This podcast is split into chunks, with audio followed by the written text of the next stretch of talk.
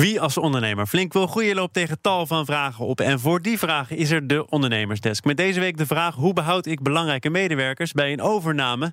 Iemand die het antwoord weet, althans met hulp van anderen hoop ik, is Frank Romer. Welkom. Dankjewel, Thomas. Ja, met die storm aan fusies en overnames de afgelopen jaren is dit waarschijnlijk voor veel mensen die aan het hoofd staan van een bedrijf een belangrijk onderwerp. Ja, zeker. Uh, ja, bedrijven gaan samen en wat je nou altijd ziet is dat er toch een nieuwe situatie uh, ontstaat waar eigenlijk alles anders is, zowel uh, voor het gekochte bedrijf als het kopende bedrijf. Nou, laten we zeggen, je koopt een bedrijf. Hoe zorg je er dan voor dat die belangrijke medewerkers van het gekochte bedrijf niet weglopen? Ja, want dat is echt de grootste angst uh, van, uh, van bedrijven. Nou, ik sprak met Martijn Goudswaard. Hij is de managing director van Page Personnel. En er is in ieder geval één ding dat je sowieso niet moet doen. De belangrijkste fout die denk men maakt is dat ze het proberen door alleen een, een, een geldelijke beloning.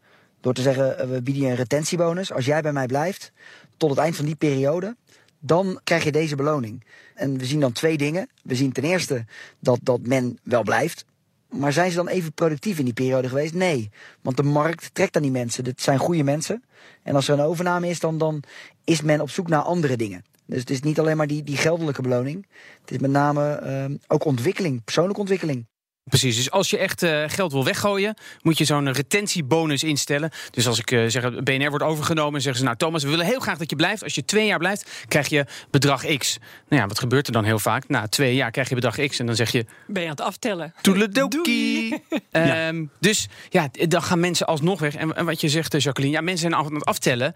En dan, uh, het gaat dan natuurlijk gaan ze om commitment. Precies, en dat is wat Martijn ook zegt. Uh, uh, zegt die, ja, ze zijn al bezig aan het denken, aan het vertrekken.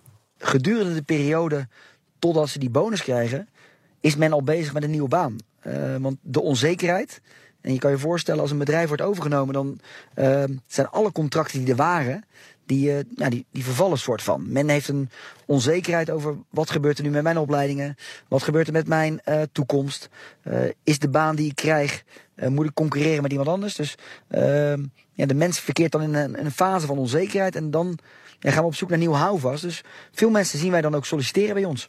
Heel goed, die Ondernemersdesk met alles wat je niet moet doen. Maar ik ken jou ook als iemand die denkt over wat je dan wel moet doen. Ja, nee, zeker. Kom maar door. Nee, je moet eigenlijk gewoon uh, snel in gesprek gaan en kijken wat die belangrijke medewerker, wat hij wil. Weet je, wat is zijn persoonlijke uh, ontwikkelplan? Waar wil, wil hij heen? En hoe kan je daar als bedrijf, uh, toch als nieuw bedrijf, daarbij uh, helpen? Martijn die had ook nog wel een andere tip. Wel een beetje een moeilijke tip, moet ik zeggen. Hij zei namelijk: neem de onzekerheid. Oh, is dat alles? Weg. Maar de onzekerheid bij een overname is: wat gebeurt er met mijn positie? Uh, wat zijn de gevolgen? Hoe gaan mijn arbeidsvoorwaarden eruit zien? Al die dingen die er zijn, die geven mensen een, een soort onbehagen.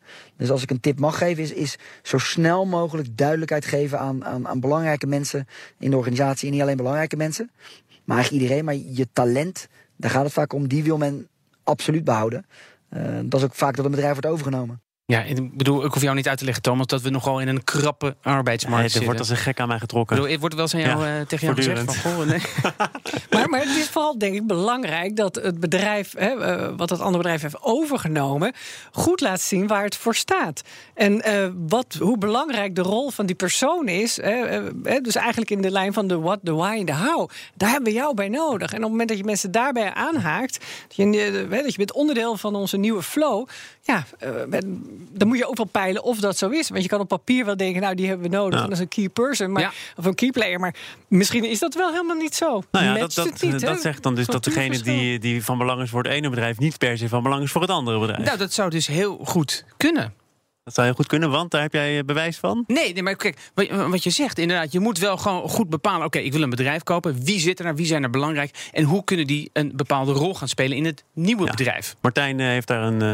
gedachten over, geloof ik. Nou ja, in ieder geval, hij zegt in ieder geval, er is geen verschil of je nou een bedrijf koopt of dat je uh, zelf gekocht wordt. Die nieuwe vorm is voor iedereen net zo eng. Dus op het moment dat je uh, iemand overneemt, krijg je ook nieuwe collega's. Zitten daar mensen van hetzelfde niveau? Zitten daar mensen die, die hetzelfde kunnen als ik? Uh, dat brengt eigenlijk dezelfde onzekerheid mee. Precies, diezelfde onzekerheid. Aan het einde van deze rubriek. Dankjewel weer, Frank Romer. Graag gedaan.